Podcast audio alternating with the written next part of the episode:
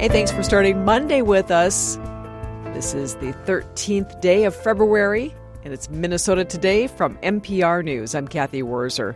This week will feature a winter storm that will affect northwestern and parts of central and west central Minnesota tomorrow night through Wednesday morning. I'll have details a bit later.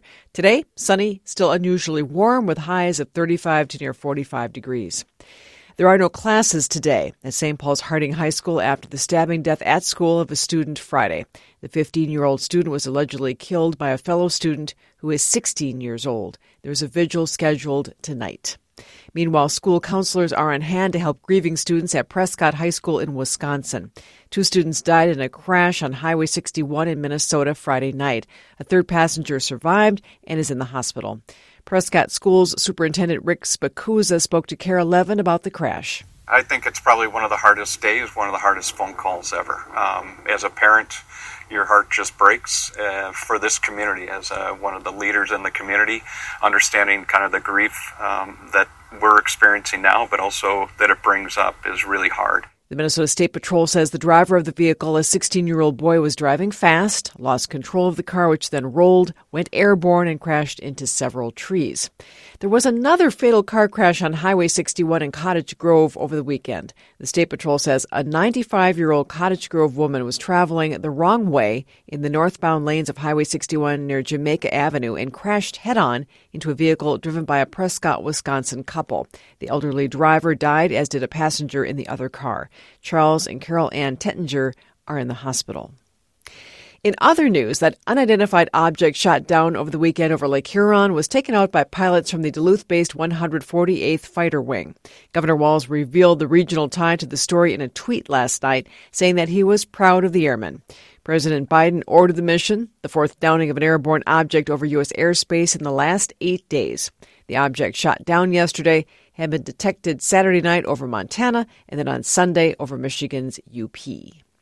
A state agency is asking for comments on a new air permit for the East Metro manufacturer known as Water Gremlin. Kirsti Marohn reports. Water Gremlin makes fishing sinkers and battery terminals at its plant in White Bear Township, which has a history of pollution problems.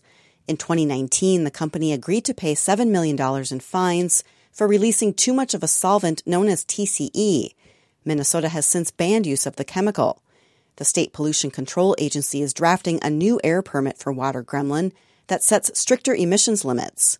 MPCA spokesperson Steve Mickelson says it also requires the company to do more air monitoring, not only outside the facility, but inside as well. And that's designed not only to protect the community, but to protect the uh, people that work in the facility, to make sure that their work conditions are not hazardous to their health. The MPCA released a draft permit last July, but made changes after getting feedback.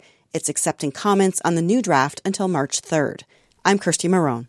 Sports: The Gopher men's basketball team lost to Iowa yesterday, 68 to 56. The Gophers have lost 12 of 13 Big Ten games this season. Timberwolves tip off tonight against the Mavericks in Dallas.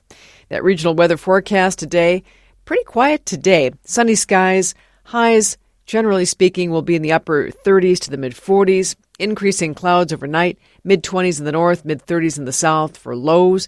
Tomorrow, cloudy with rain, freezing rain in the morning in the north, and then rain in the south and central Minnesota. Highs mid 30s to the lower 40s. By the way, that winter storm watch kicks in for northwestern, central, and west central Minnesota tomorrow night through Wednesday morning. If you're looking for more news right now, you can always stream us by going to mprnews.org, download our news app, tell your smart speakers to play MPR News, or just turn on the radio. Hope you have a good day today. Thanks for listening. I'm Cathy Wurzer.